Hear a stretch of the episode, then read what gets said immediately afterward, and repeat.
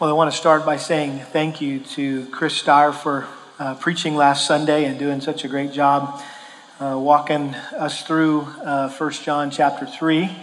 And I trust your heart was uh, encouraged and challenged by that message. And uh, we had a good discussion uh, about it uh, at lunch on Tuesday. We always get together as a staff and, and enjoy a time of fellowship and plan for the rest of the week and things like that. And so it lent itself to a great conversation. And um, as we were talking about this whole concept of uh, Christ giving us the power to break sin's grip, that was essentially the point of last week's sermon that, that through Christ, we have the power uh, to break the, the grip of sin in our lives.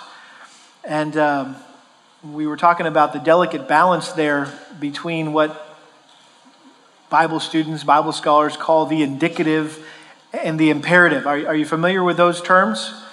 Um, the, the indicative is what God has done in Christ. It is what it is, it's who we are in Christ.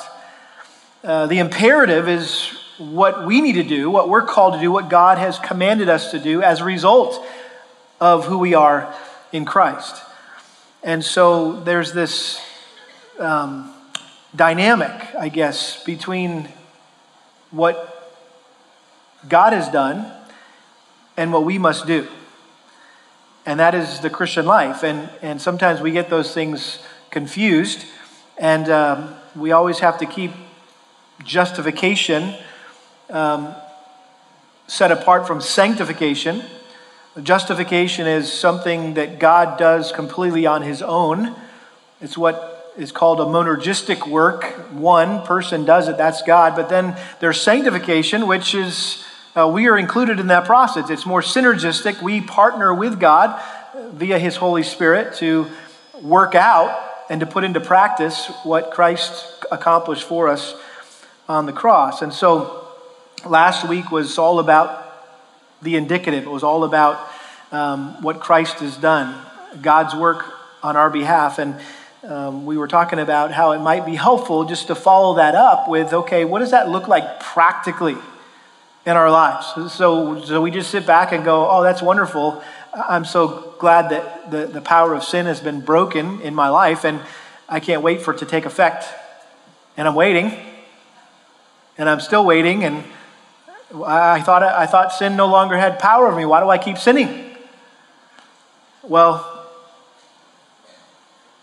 that's where we have to understand what uh, it says in Philippians chapter 2. It says, Work out your salvation or sanctification is probably a better way to understand that passage in fear and trembling, for it is God who is at work in you both to will and to work for his good pleasure. So, which is it, right? It's both.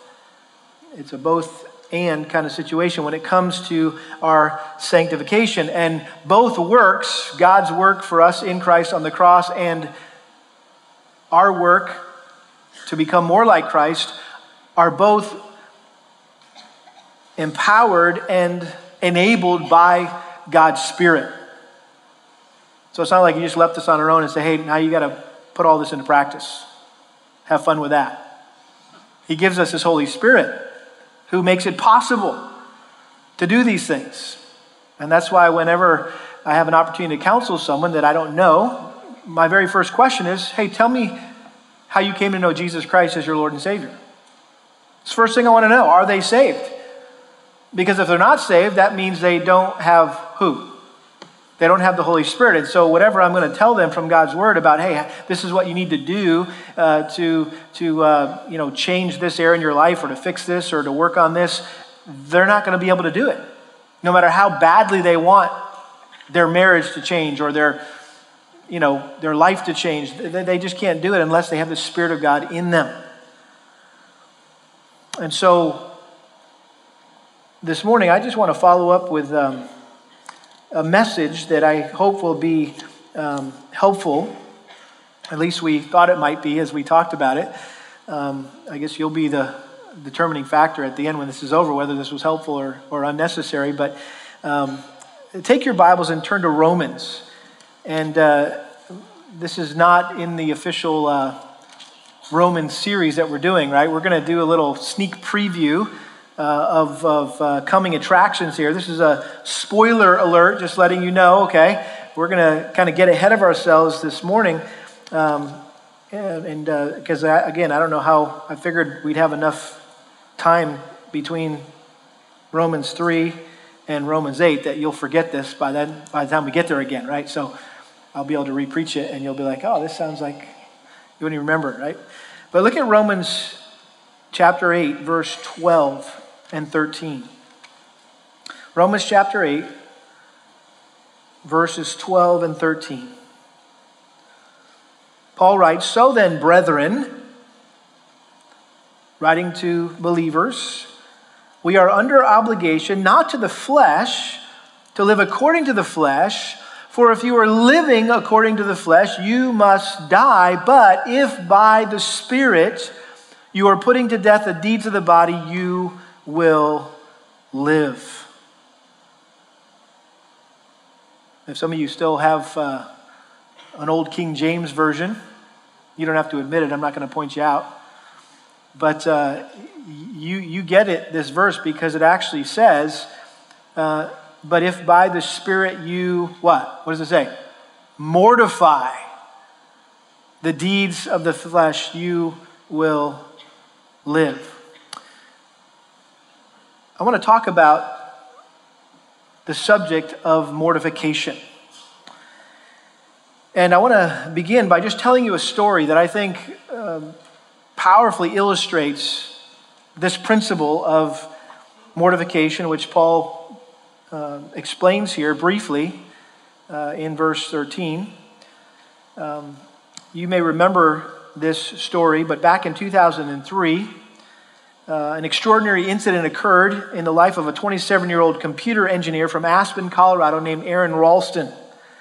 Ralston was an avid outdoorsman. Uh, he set off on a day trip hiking and rock climbing in Utah's Canyonlands National Park. And while descending into a slot canyon, a suspended boulder he was climbing down broke loose, crushing his right hand and pinning him against the canyon wall. At first, he threw his body against the, the 100 or the 800 pound rock to free himself and then tried to chip away at it before realizing that the only way that he would be able to escape was to cut off his arm. So, after three days of being stuck, he decided to amputate his right forearm, but he made little progress, sawing back and forth with his dull two inch pocket knife. Two days later, having run out of food and water, he was dehydrated and delirious and knew he had to do something while he was still coherent or he was going to die. And it occurred to him that he could break his bones, which would make it easier for him to cut through all of that. And so he did, and he was able to amputate his right forearm. After freeing himself, Aron still needed to get back to his car and cell phone, which were about eight miles away, and somehow he managed to pull himself out of the canyon and rappel down a 65 foot sheer face with one arm and hike six miles before he came across some other hikers. They gave him something to eat and drink and alerted the authorities, and he was quickly airlifted to the hospital. Now, again, this is a true story. In fact, it was made into a movie called 127 Hours. Some of you may have seen that movie. I never saw the movie, but I'll never forget reading this, reading about this in the Houston Chronicle in the days when I used to actually get the newspaper. Remember those days? I used to get the newspaper. Um, but this is what caught my attention. That was this headline. This was how they presented the story. Loss of limb, price climber paid to live. It's a good headline. Caught my attention and I was introduced to this man, Aron Ralston. And I think he is a vivid example of how a person that has a passion to live will do anything it takes not to die, even if it means doing something as radical as cutting off your own arm. And Aron's story reminds me of what Jesus said in Matthew 5:30, if your right hand makes you stumble, what? Cut it off and throw it from you. For it is better for you to lose one of the parts of your body than for your whole body to go to hell. I think this is what you could call radical amputation. And it's what Jesus expected his followers to be willing to do. Whatever it takes to free ourselves from any sin that threatens to kill us and to drag us to hell, if you will.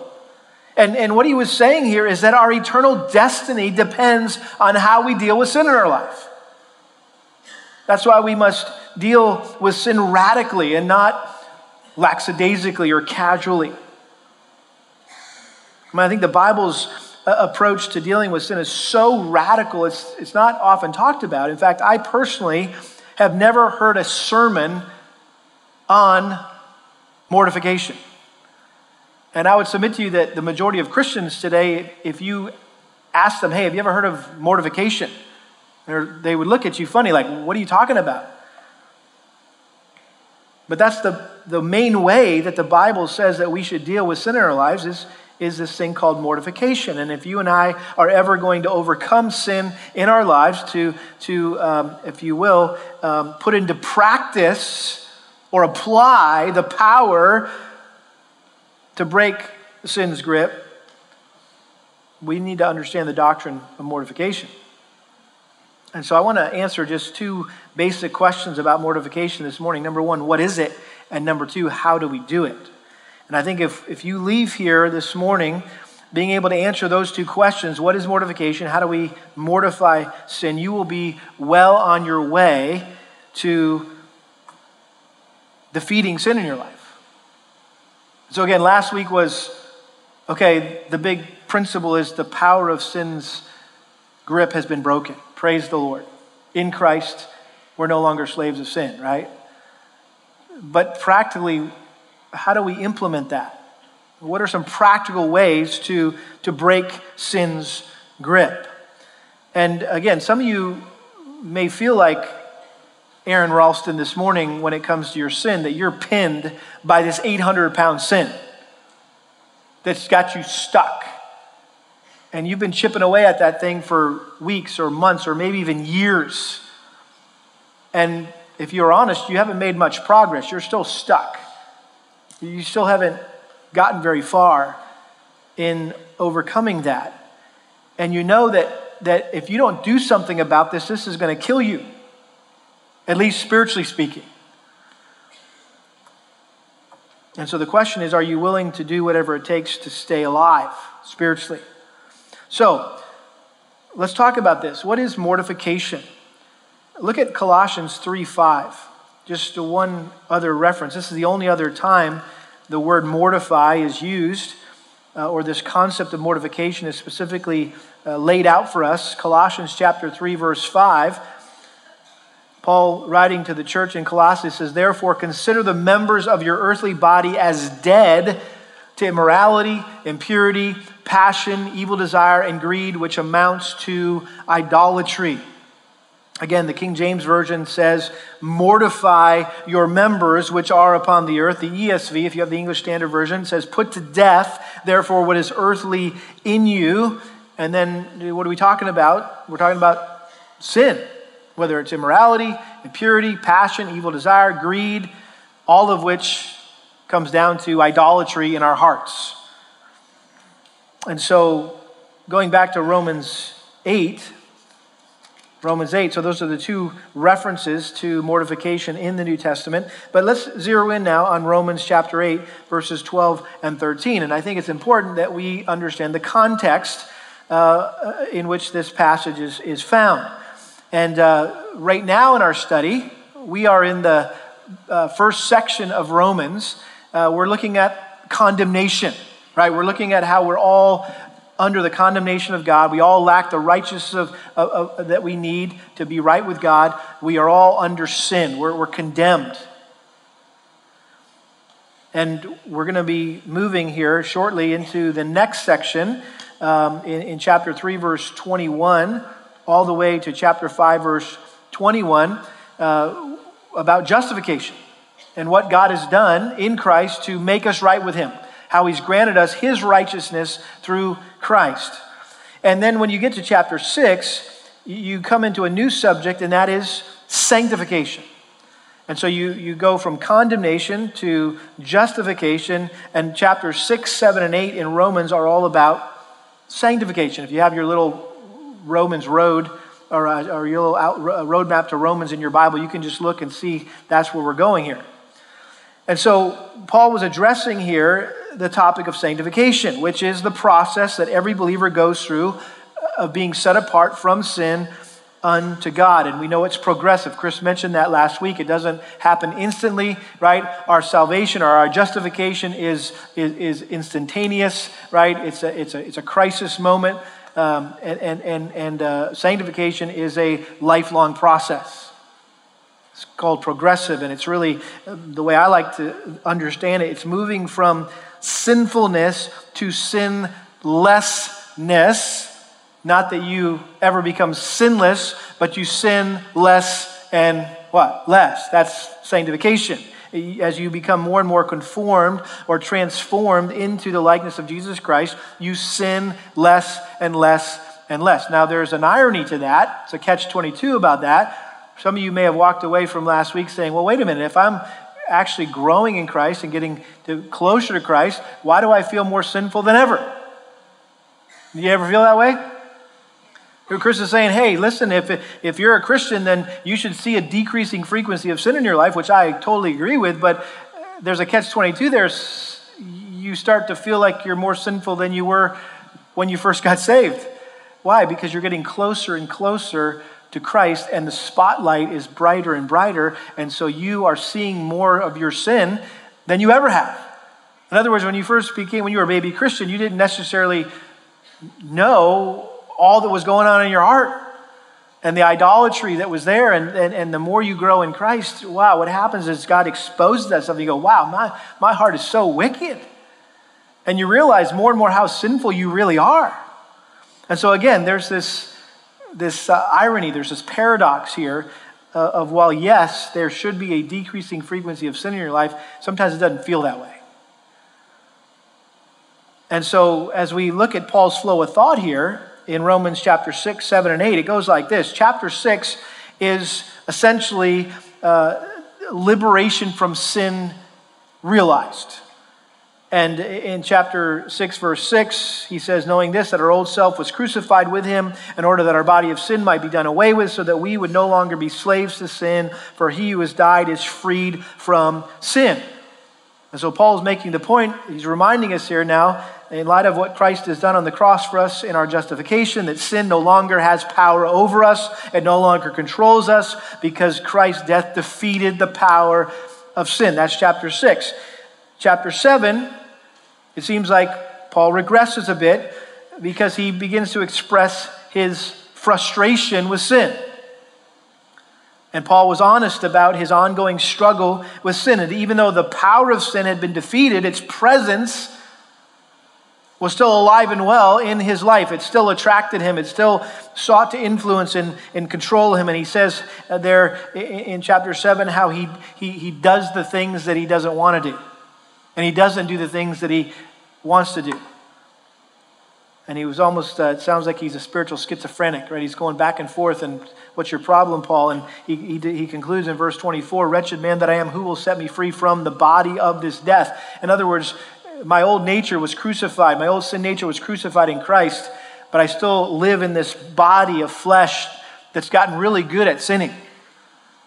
I've taught it, I've practiced, I've trained it to sin. And so, what do I do? Well, chapter 8 brings the solution, and that is mortification. Mortification, that, that sinful habits in our lives are defeated by the power of the Holy Spirit who dwells within us. And so the hope of overcoming sin's control is living under the Spirit's control. And so we get to chapter 8, verse 12. He says, So then, brethren, we are under obligation not to the flesh to live according to the flesh. In other words, before we were saved, we were under obligation to live according to the flesh. We had no choice but to sin. In fact, look at verses 7 and 8. He says here, Because the mindset on the flesh is hostile toward God, for it does not subject itself to the law of God, for it is not even able to do so, and those who are in the flesh cannot please God. So you had no choice. We had no choice. All we could do is sin. But now that we're saved, we don't have to sin anymore. We are able not to sin. is Paul's point. We have a choice now whether to sin or not. We used to be slaves to sin, but now sin is no longer our master. But we are now under obligation, not to our flesh, but to our new master, who? Jesus Christ. And he wants us to live a holy and righteous life. And so he says here, so then, brethren, we are under obligation, not to the flesh, to live according to the flesh. For all, for if, if you are living according to the flesh, you must die. But if by the Spirit you're putting to death or mortifying the deeds of the body, you will live. And so instead of living according to the flesh, we should be putting to death the deeds of the flesh, killing the deeds of the flesh, destroying the deeds of the flesh. And again, this is where we get this whole concept of mortification or mortify. Uh, we all know what a mortuary is, right? It's where they keep all the dead bodies. Uh, we know what a mortician is, right? A creepy guy who deals with all the dead bodies, right? Um, uh, hopefully that's not offending anybody who's a mortician here or has a family member who's a mortician, but you, they handle dead bodies, right? So, a simple definition of mortification here it is, ready? Really simple. You can write this down killing sin in your life.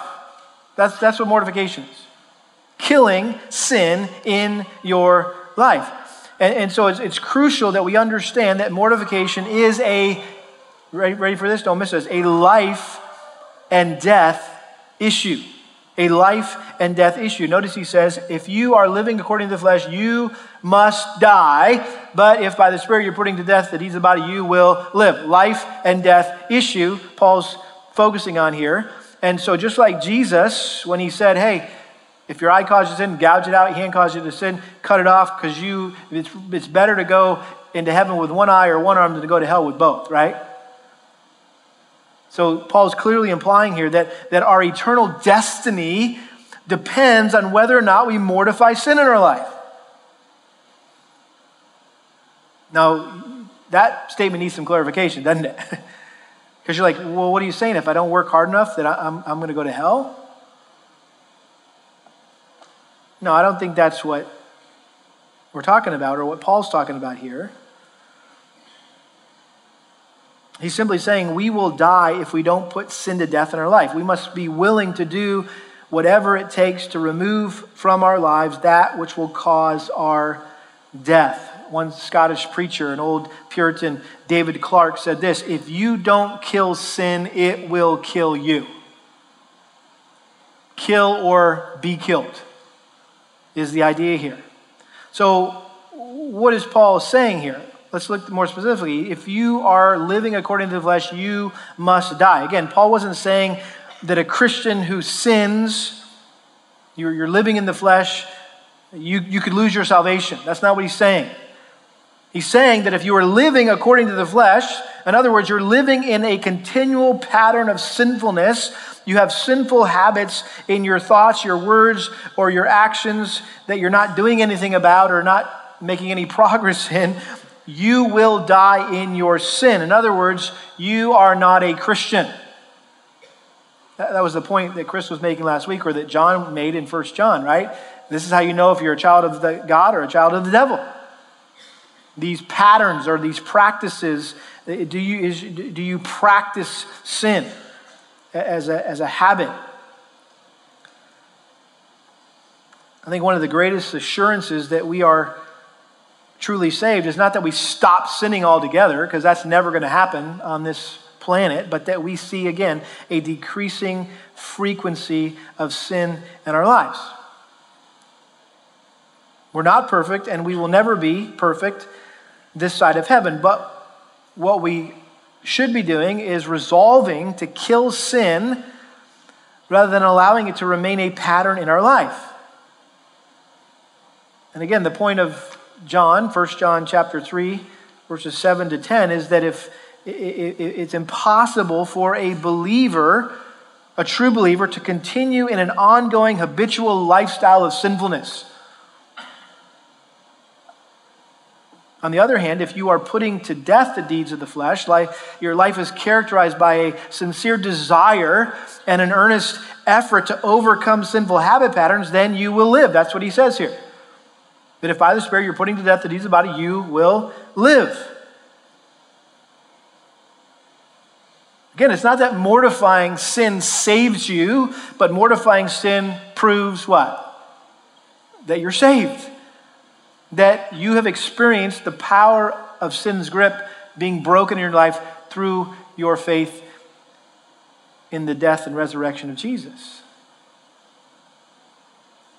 Your desire, your effort to overcome sin in your life is evidence that you are a true Christian. So I ask you, do you have a passion to be holy and to not sin? Can you honestly say that you hate sin and don't want to do it? Or do you kind of like it and don't really care whether you do it or not? You're kind of enjoying it and you're going to kind of remain in it and maybe confess here a little bit, but not really take it seriously? Are you exerting intense effort to overcome sin in your life? I mean, what are you doing about it? You say, man, I hate this sin, but okay, so what are you doing about it? See, if you have no desire and are putting forth no effort, or maybe this, you see no progress in mortifying sin in your life, it may mean that you're not a Christian. Why? Because a person that's not a Christian does not have the one thing that makes all this possible, and that's the Holy Spirit. And therefore, that's why they have no desire or ability or are making no progress in mortifying their sin. Because you can't do this in your own strength. You must have the Holy Spirit. And so, this verse here, verse 13, if you're living according to the flesh, you must die. But if by the Spirit you're putting to death the deeds of the body, you will live. This, this should challenge all of us to do a very serious, thorough, honest self examination to make sure that we are truly in the faith. Paul exhorted us in 2 Corinthians 13 5 examine yourself to make sure you're truly saved. Peter said the same thing, 2 Peter 1.10, uh, to, to make your calling and election sure. I love what Martyn Lloyd-Jones said about this passage, particularly Romans 8, 12, and 13. He said, Here we're told exactly how in practice the Christian becomes sanctified. So last week was the principle that because we've been justified, made right with God in Christ, right, that the power of sin's uh, grip has been broken. That's, that's the principle. Well, how, how in practice do, does that become a reality in our lives? Well, it's through the sanctification process. He says this, he goes on, or to state it differently, here we are told in detail and in practice how the Christian is to wage battle against sin. J.I. Packer has a great definition of mortification. He says, To mortify means to kill. And the end aimed at in this duty is destruction, as it is in all killing the utter ruin, destruction, and gradual annihilation of all the remainders of this cursed life of sin. Indwelling sin has been dethroned and dealt its death blow through the believer's union with Christ in his death. Now, with the Spirit's aid, the Christian must spend his lifetime draining its lifeblood. Very graphic imagery there. And then John MacArthur has written a great book years ago. It was called The Vanishing Conscience where he has a section on, on uh, mortification. It's just outstanding. And if you can, yeah, I would encourage you to get that book and, and read it. It's, it's a really wonderful book, very convicting book about sin. Um, but he says this the flesh is very subtle and deceptive. A particular sin may leave us alone for a while to make us think we're rid of it, but it can come back with a hellish fury if we are not on our guard. Have you all experienced that? Just when you thought you were out of the woods, on some particular attitude or response that you know is a sinful uh, response or attitude or practice, and then all of a sudden, boom, it comes, rears its ugly head. It's like kind of like whack a mole. You ever played that? You know, at Toys R Us, uh, Toys R Us. What am I talking about? Uh, what's it called? Chuck E. Cheese. Get my kids things all jumbled up there. I haven't been there in a long time, but Chuck E. Cheese, right? You hit the whack a mole, you hit the head, and it pops up somewhere else. That's, that's my experience when it comes to dealing with sin. Just when I think I whack this sin over here, boom, this one pops up, and I whack that one, and oh, boom, it's right in front of me, and, and it just seems to come out in different areas. So MacArthur goes on, he says, Sin perpetually stalks us. We must be continually mortifying it. This is a duty we cannot rest from until we rest in glory.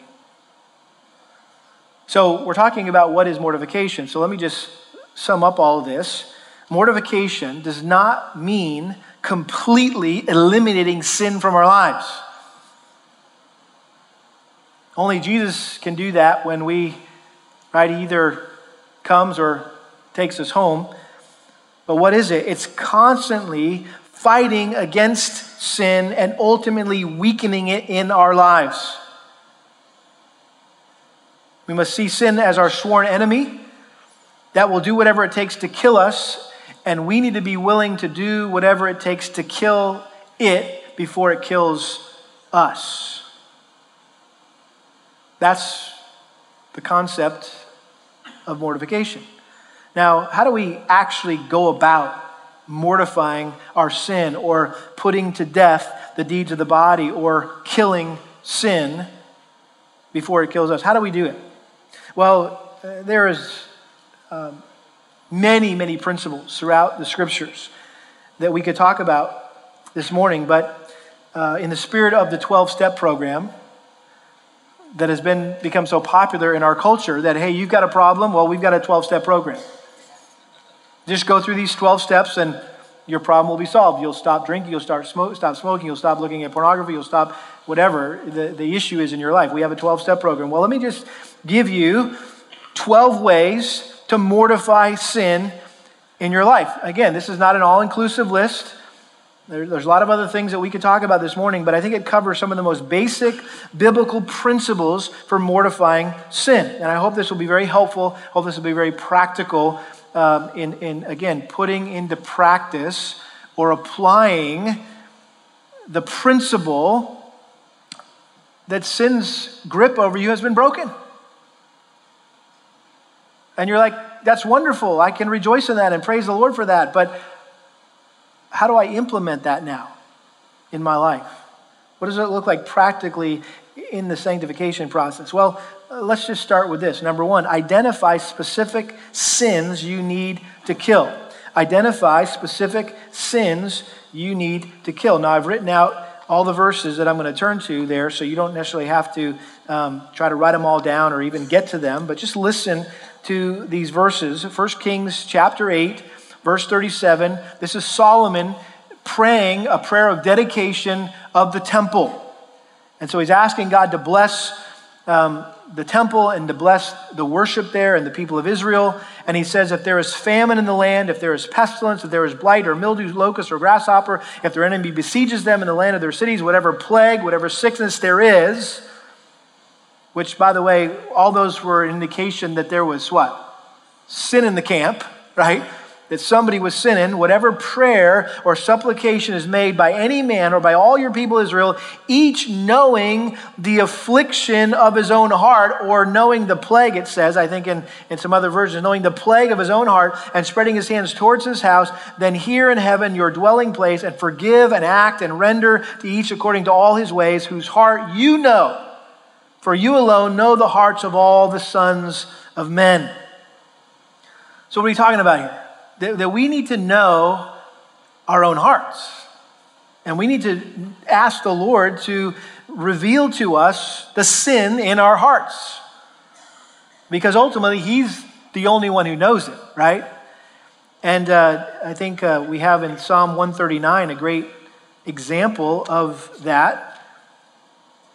David in, in uh, Psalm 139, verse 23 Search me, O God, and know my what? My heart. Try me and know my anxious thoughts, and see if there be any hurtful or offensive or grievous or wicked way in me, and lead me in the everlasting way. And so David's saying, Hey, search my heart and, and, and show me. How many see if there's any sinful ways in me. The prophet Haggai, there at the very end of, of the Old Testament, Haggai twice calls out to the people of Israel. He says, Consider your ways in verse 5, chapter 1, verse 5, and again in verse 7 consider your ways. And so, what are, what are you talking about here? We need to consider our ways, we need to consider our hearts. And, and, and, and, zero in, identify on the specific sinful habit patterns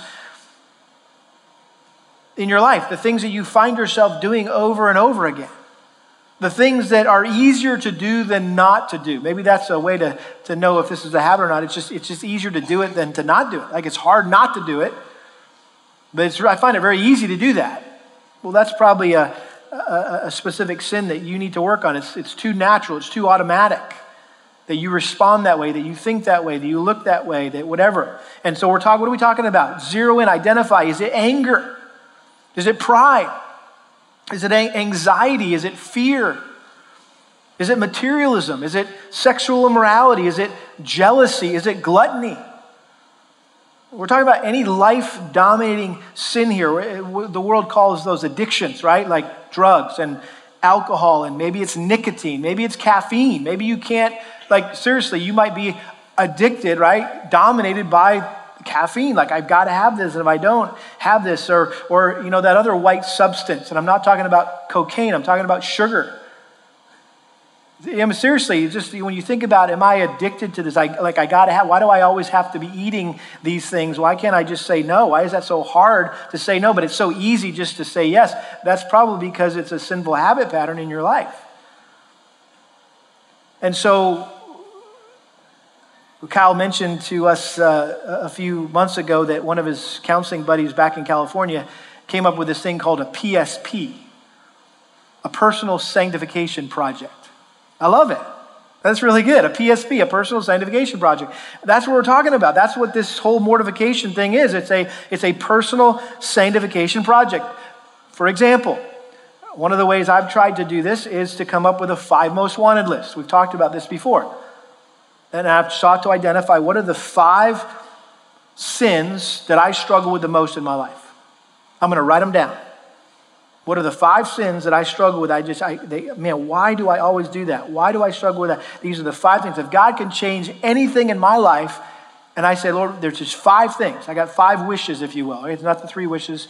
If you only come up with three, that's good enough for me, okay? But you got three wishes, you got five wishes. Lord, if you could change anything in my life, it would be these five areas. Write them down, be specific, identify them, call them out. And I would encourage you, maybe even not just to put the, the sin down there, but also put what's the opposite? What's the, you're supposed to put off this. Well, what are you supposed to put on in its place? So it's not just focus on, I got to stop doing that, stop it, quit it. And say, no, I need to be pursuing this. If, if my issue is pride, why am I so prideful all the time? Well, then I need to be pursuing humility, right? So, so get those things lined up on a piece of paper somewhere that you can turn into a prayer list. We're going to get to that in a second.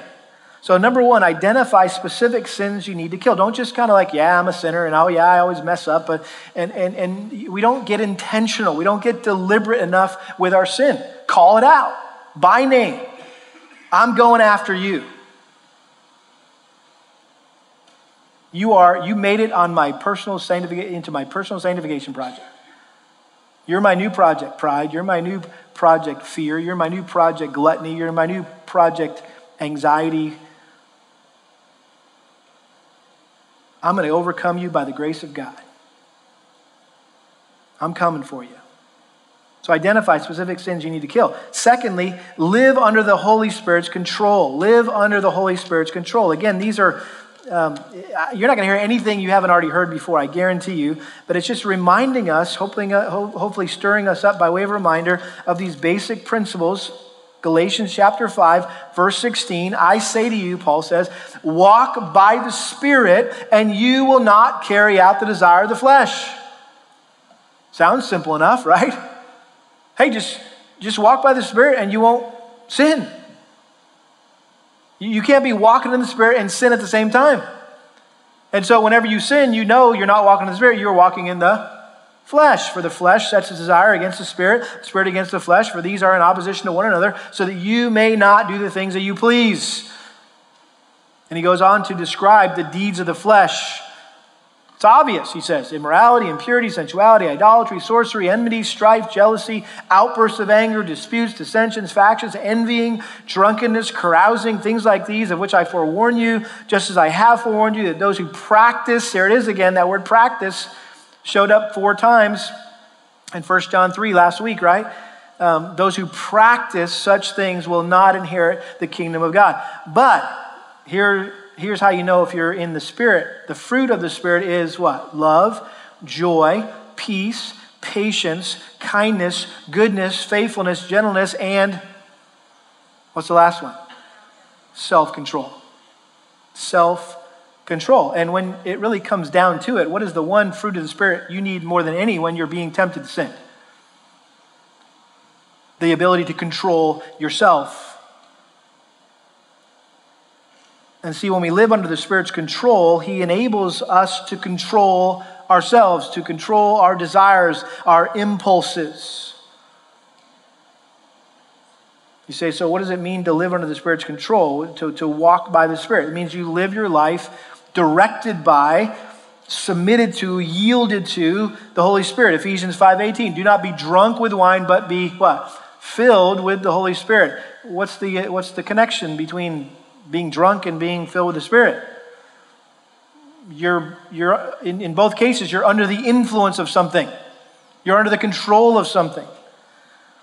And so that's the idea here is living under the Holy Spirit's control. And so, again, it's, it's something that, that you could add to your prayer time on a daily basis is Lord, I, I, yield my life to you, my eyes, my ears, my, my mouth, my hands, my feet, especially those members of your body that you find sinning most often. Say, Lord, I, I yield my hands specifically to you. I yield my mouth specifically to you. I yield my eyes specifically to you. I want them to be under your spirit's control today. Because if, if, if they're not, they're going to be under my control, and I haven't been doing so well in controlling those things.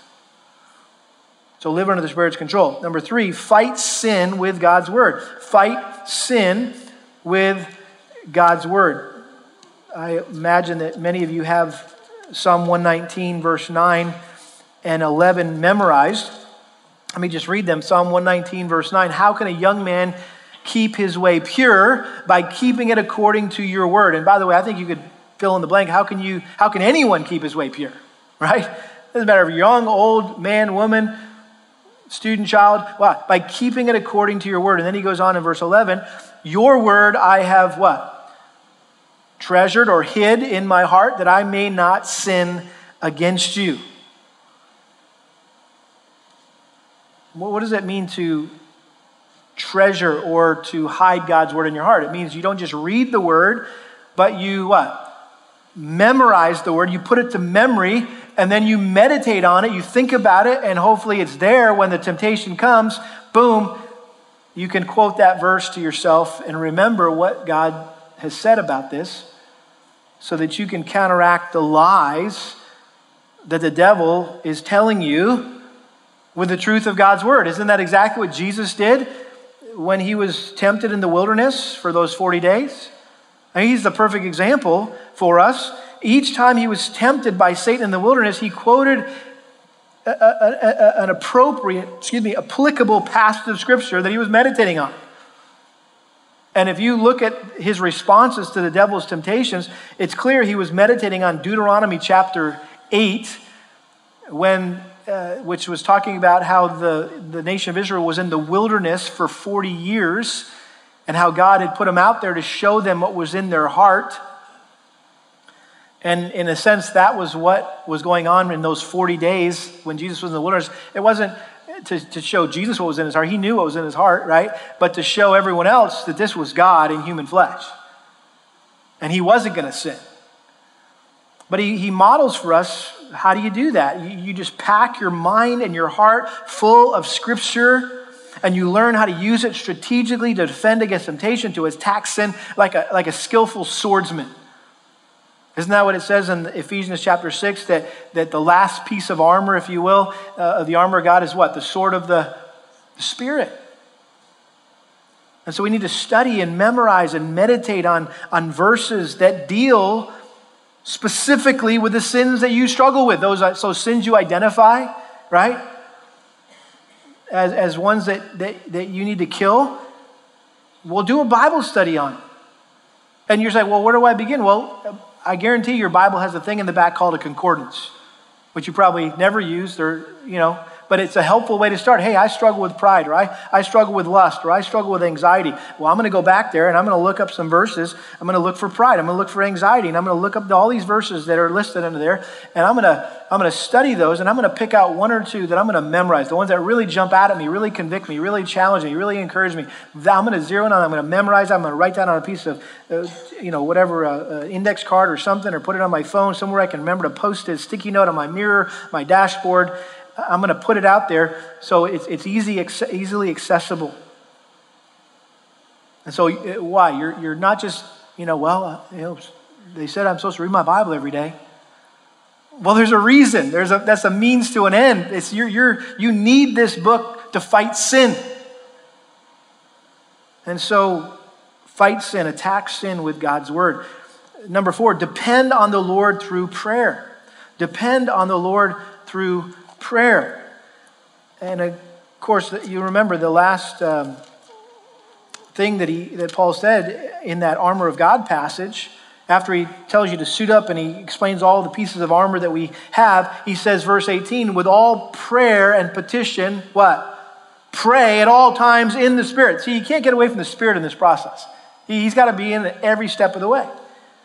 So you pray in the Spirit and with this in view, be on the alert with all perseverance and petition for all the saints. Don't just pray for yourself, but pray for others as they battle sin. How did Jesus teach the disciples to pray? Matthew chapter 6, verse 13. And lead us not into temptation, right? And protect us from the evil one, Satan. Um, in Matthew chapter 26, verse 41, when the disciples were there in the Garden of Gethsemane with Jesus, and he asked them to pray with, the, with him, and they ended up falling asleep. Listen to what he said to them in uh, chapter 26 of Matthew, verse 41. Keep watching and praying that you may not enter into temptation. The spirit is willing, but the flesh is weak. And uh, speaking of Christ's temptation, Hebrews 4 Verse 15, for we do not have a high priest who cannot sympathize with our weaknesses, but one who has been tempted in all things as we are yet without sin. Therefore, let us draw near with confidence to the throne of grace so that we may receive mercy and find grace to help in time of need, in our times of temptation and trial. That's just talking about prayer. Going before the throne of God and knowing that you have a sympathetic high priest, someone who can intercede on your behalf, who, who's been there, done that, he gets it and He's there to help us. So we need to go confidently, we need to go frequently, and we need to pray things like God, thank you for freeing me from sin's power. That in Christ I am no longer a slave to sin. Thank Him, praise Him for that. Confess your sin. Lord, I confess I, I blew it again, I messed up. I agree with what I did was wrong, and, and I ask you to please forgive me, and would you help me to never do it again? That, that should be something that you say after every time you confess and say, Lord, I was wrong. I shouldn't have done that. Would you please forgive me? And Lord, would you help me never to do that again? Hopefully, that's your heart. Even if you do it again, right? That your heart at that moment was, I don't ever want to do that again. Help me never do that again. Cause me to, to hate sin, God, as much as you hate. I, I want to hate my sin as much as you hate my sin. Those are just, that's how you depend on the Lord through prayer. And, and that leads to number five hate sin and fear sin. Hate sin and fear sin. I love the example of Joseph in Genesis 39 9 when Potiphar's wife um, was trying to seduce him. And, and, and he gave her the Heisman big time. And, and, and, he, and he said, How could I do this great, what? Evil before God. It wasn't like, Well, I don't know, I don't want to get caught, and uh, I don't know, this is such a good idea. No, this is evil. I don't want any part of this. He hated sin. You think about being fearful of sinning, right? Acts 5.11, the story of Ananias and Sapphira, you lie, you die, right? I mean, that, that, was a, that was what God wanted to, to, to establish at the very beginning of his church. Hey, I take sin seriously, and, and, and you should be fearful uh, of what happens when people sin. When, in fact, Paul was telling Timothy uh, about how to deal with elders who, who, uh, who are uh, accused of some kind of um, uh, sin, he says, Those who continue in sin rebuke in the presence of all, so that the rest also will be fearful of sinning. So you know what that's like when, when uh, on a rare occasion we have to make some kind of public announcement during a communion service about and, and, and, having, having somebody who's under church discipline. I mean, there's just like a, a holy fear that a holy hush that comes over the, the congregation as it should. Like, wow, sin is scary. Sin is deceptive. Sin is destructive. And, and, and, and I, could, I could be that guy, but for the grace of God. And so we need to see, see sin for what it really is rebellion against God. It grieves God's heart, it despises his authority. And we should hate sin not just because of the consequences that it brings in people's lives, but simply because of what it is. One of the old Puritans, Thomas Brooks, was referring to a church father named Seneca, and he said this If there was no God to punish him, no devil to torment him, no hell to burn him, no man to see him, yet he would not sin for the ugliness and filthiness of sin. That's what we need to pray for, that we would hate sin that much. That even if there was no consequences, nobody would ever find out. We'd never get caught, right? No, we, we just hate it so much. It's ugly, it's filthy. Number six, don't feed the flesh. Don't feed the flesh. We already talked about this. If, if, if, your, if your eye caused you to sin, gouge it out. Your hand caused you to sin, cut it off. Romans 13, 14 this is an important verse that hopefully you have memorized, but put on the Lord Jesus Christ and make no provision for the flesh in regards to its lusts. Listen, our sinful flesh is always looking for opportunities to satisfy itself, so, so, so we can't provide it any opportunities to feed itself. You know, it's like the, the little pet sin that we kind of keep in our closet and we kind of open the door and we pick it up and it's our cute little sin and we, you know, we play with it for a little while and then we put it back in the closet. And well, every time you do that, guess what? It, you don't recognize it because it's happening slowly, but surely that thing's getting bigger and getting bigger and getting bigger because you keep feeding it, right? And so one day you open up the closet to play with your pet sin and that thing pounces out and destroys you because it devours you. It's become a roaring lion.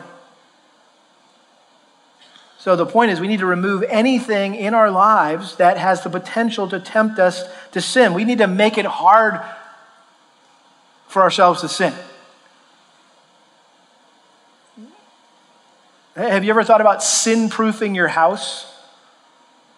Now, obviously, there's only so much you can do with that, right? Because you got, at least we got five sinners running around in our house, right? So uh, the only way to do that is kick everybody out, be an empty house, right?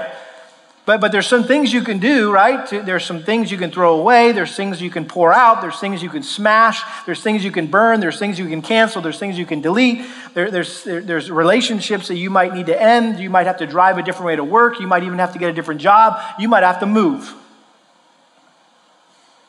I mean, there's just taking radical steps, right, to not make a provision for your flesh. Number seven, unearth and uproot the, the real issue. Unearth and uproot the real issue. Ezekiel 14:3 talks about idols of the heart. And we've talked about this before, so I don't need to necessarily go into that whole concept. But when God confronted the nation of Israel, you would have thought he would talk about the idols up on the hills, which they had plenty of those. He says, No, I'm more concerned about the idols of your heart, because the reason why you got idols on the hills is because you got idols in your heart. And, and Jesus said that, that ultimately all sin comes from where? The heart. James 4 1 talks about why do you fight? Um, what, what, what, why do you quarrel? Why is there so, com- so much conflict? Is not the source your pleasures that wage war in your members you lust and do not have, so you commit murder? You're envious and cannot obtain, so you fight and quarrel. You do not have because you do not ask. So there's these warring desires in our heart. First John chapter 2 um, specifies three main idols of the heart the lust of the flesh, the lust of the eyes, and the boastful pride of life. You can pretty much put all, all the sins that you struggle with under one of those three categories. And you got to zero in and say, okay, what, what is that? What am I really struggling with here? Is, is this the lust of the eyes? Is this a lust of the flesh? Is this a lust uh, of, of, or is this the pride of life? Is this a, a controlling desire to feel good, to look good, to be thought well of? All right, these are these controlling desires. And so you need to ask yourself and discern okay, what am I really worshiping here? What, is, what am I really desiring? In other words, don't just look at the, the, the fruit on the tree. Okay, yeah, I see a bunch of rotten apples, but I want to know why I got a bunch of rotten apples. I got to go down to the root and find out what's going on underneath the surface. I don't want to just deal with the symptoms. Um, I want to deal with the causes. It's like um, weeding your garden. You're like, hey, I want to make quick work of this, and I only got a few minutes, so I'm going to just kind of be superficial. You go through and you rip off all the weeds at the surface. Well, what's going to happen next week? Next weekend, where are you going to be? Again, out in the garden because you didn't dig out the root issue. And I think one of the reasons we never change is we only deal with the surface problem. We need to address the root issue. So you got angry with your kids. Okay, great. But what did you want? What did you expect? What did you think you deserved at that moment? Were you looking for respect? Was it the idol of respect? Was it the idol of laziness, comfort? I want to be able to sit here and not be bothered by you guys. You know, go beyond the I blew up at my kids to what was really driving that. So unearth and, and uproot the real issue. Number eight, break old habits and build new habits. Break old habits and build new habits. And this is really, I think, sanctification 101. It really just boils down to breaking old sinful habits and making new godly habits in their place. Ephesians chapter 4, Colossians 3 talks about this principle of putting off, right? Old sinful habits and putting on new habits uh, in their place. Again, because that's who we are in Christ. We've put off the flesh in Christ. We were our old man was crucified, right? And now we put on uh, our newness of life in Christ. So what does that look like practically? Well, it's, it's, it really comes down to employing the power of a habit. Habits are good things, by the way. They're a gift from God. We should use it for our advantage. Aren't you glad when you woke up this morning you didn't have to figure out how to brush your teeth again? Like, how maddening would that be? Every morning you had to figure it out every morning because, well, no, you're in a habit. Or where your socks were, where your dresses were, wherever. You, you, we have these habits that we've developed. Those are good things. And the reason why we're so good at certain things is because we've done it so many times, it becomes a habit. And so, in the same way, we've trained ourselves to sin. In the same way, we must train ourselves not to sin. And again, it takes? Practice, practice, practice, practice, practice. Developing new habits. You've responded selfishly for years. How long is it going to, how long do you think it's going to teach you to, to, to respond selflessly? Overnight? No, it's going to be a process. But you gotta, you gotta be committed to it and say, I'm, I'm, I'm done being that selfish guy. I wanna be a selfless guy.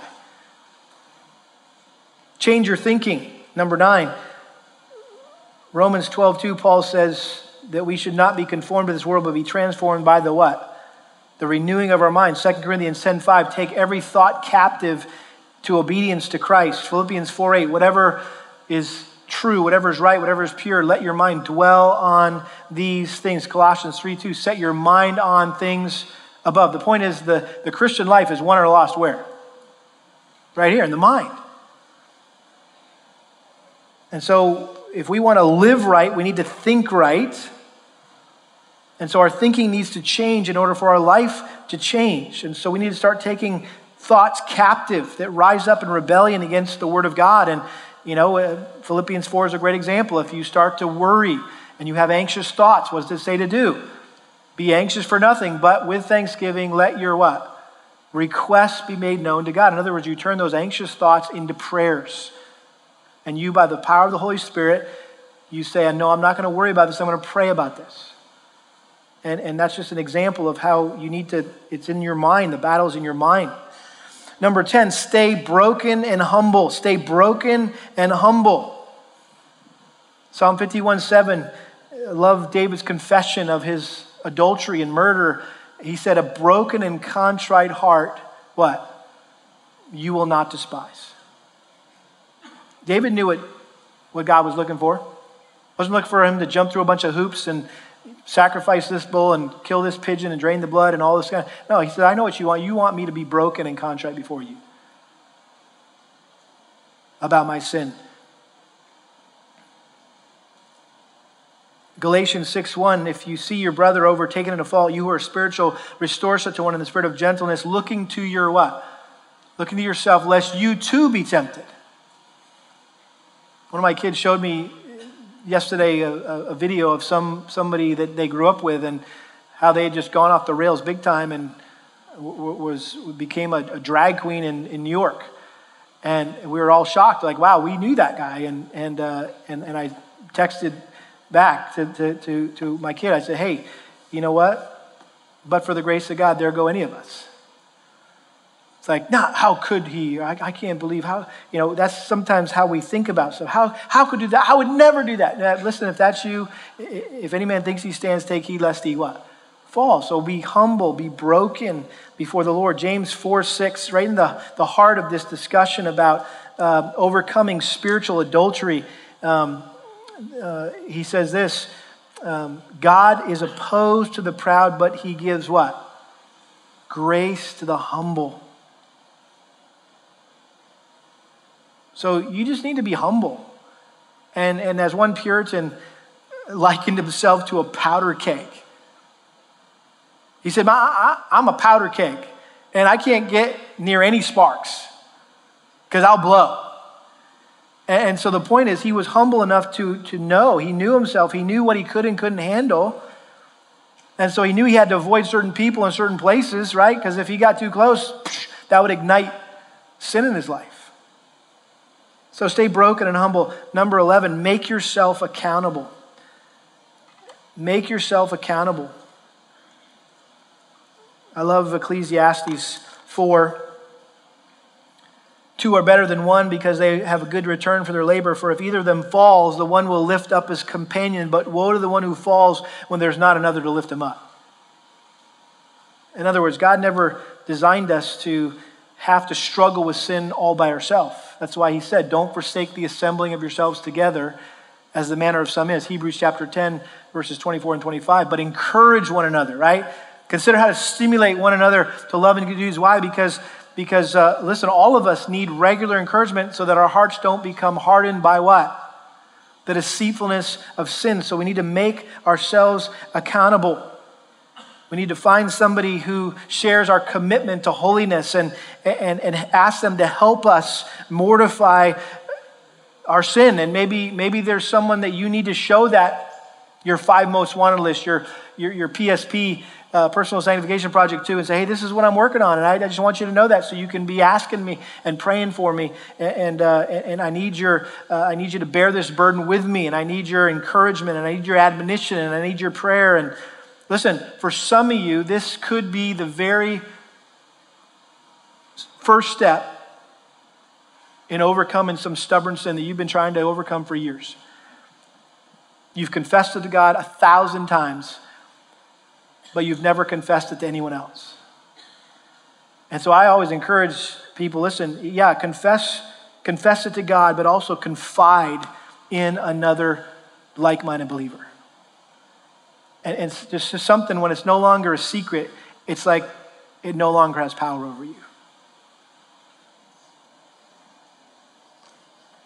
Last one, and I think we'd be remiss if we didn't end on this note and that is this stay focused on Christ and the cross.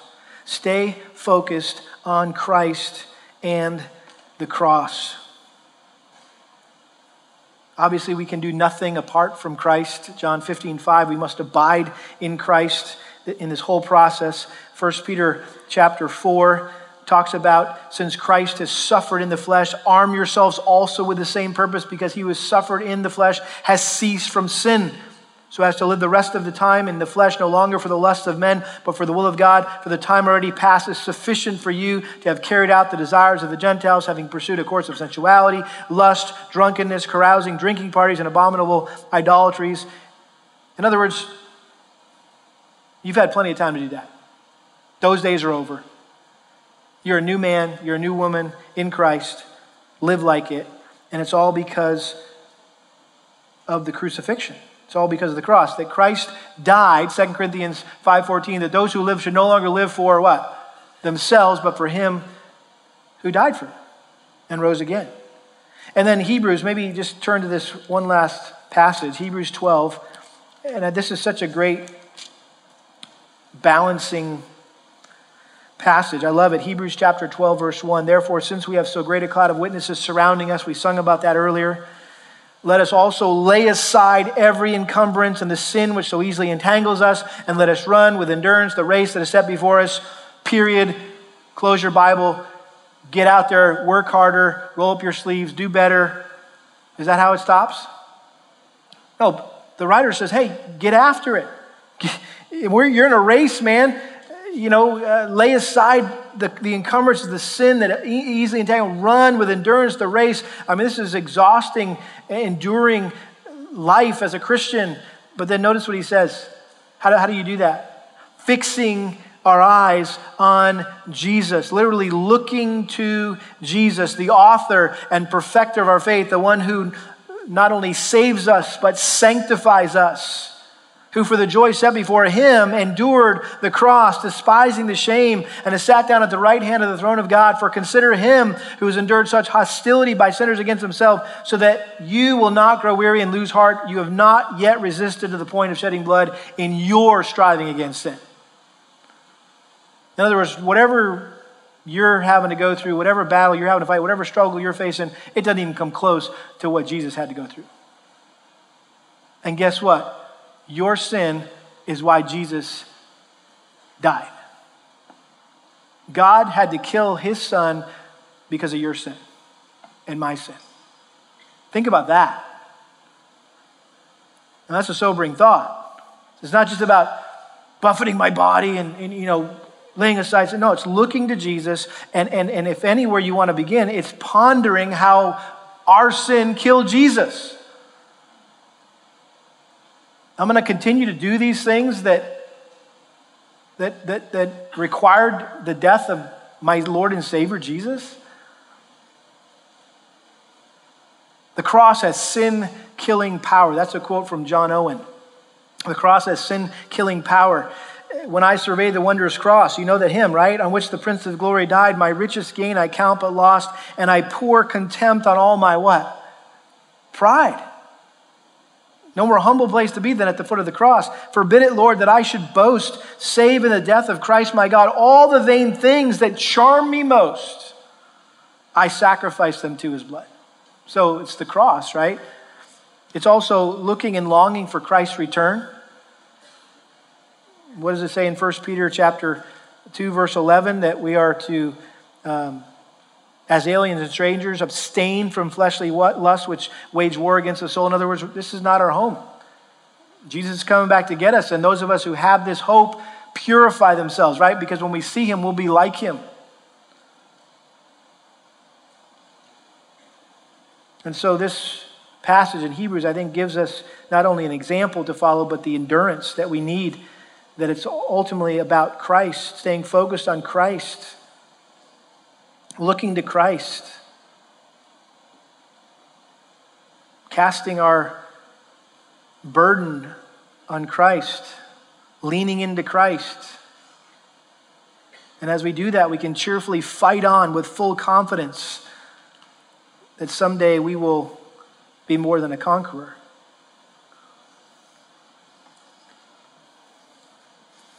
If you ever get serious about this subject of mortification, you're going to have to get into John Owen's classic book called Sin and Temptation. I mean, he's the man. That is the classic. That is the book. If you're serious about, hey, I want to learn more about this, this concept of mortification, then I would encourage you to pick up a copy of Sin and Temptation uh, by John Owen and, and don't expect it to be an easy read. It's a challenging read, but it's just rich. But it's really a massive exposition of Romans 8:13, which the Puritans were uh, known for. They would just uh, explain it over and over again and apply it in all sorts of different ways. And he was just explaining this. But listen to one quote from Sin and Temptation by John Owen. He said this The vigor and power and comfort of our spiritual life depends on the mortification of the deeds of the flesh. He says this Do you mortify? Do you make it your daily work? Be always at it while you live. Cease not a day from this work. Be killing sin, or it will be, or it will be killing you. Live in this, and you will die a conqueror. Now, you're saying, well, time out. Die and conquer. That's an oxymoron. Uh, if I conquer, I'm going to I'm, I'm gonna live. I'm going to win, right? I don't, I'm not going to die. Explain that. Owen says if we kill sin, we're going to die. And I think this is the irony of mortification is that sin will eventually kill us. The wages of sin is what? Death. That's why we're all sitting here dying right now. But ultimately, we'll be victorious over it.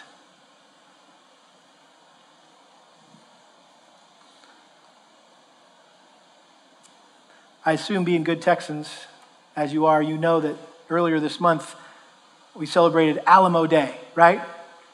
March 6th. If you didn't know that, brush up on your um, Texas history there a little bit.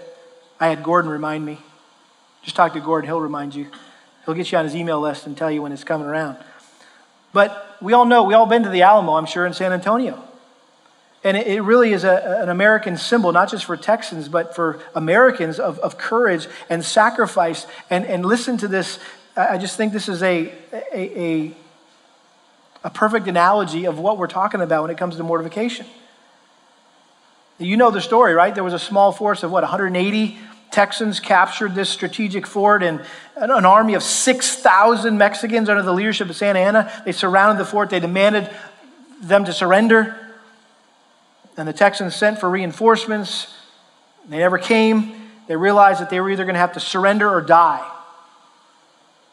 And so, as we all know, Travis, right, walks to the middle of the courtyard, takes out his sword, draws a line in the dirt.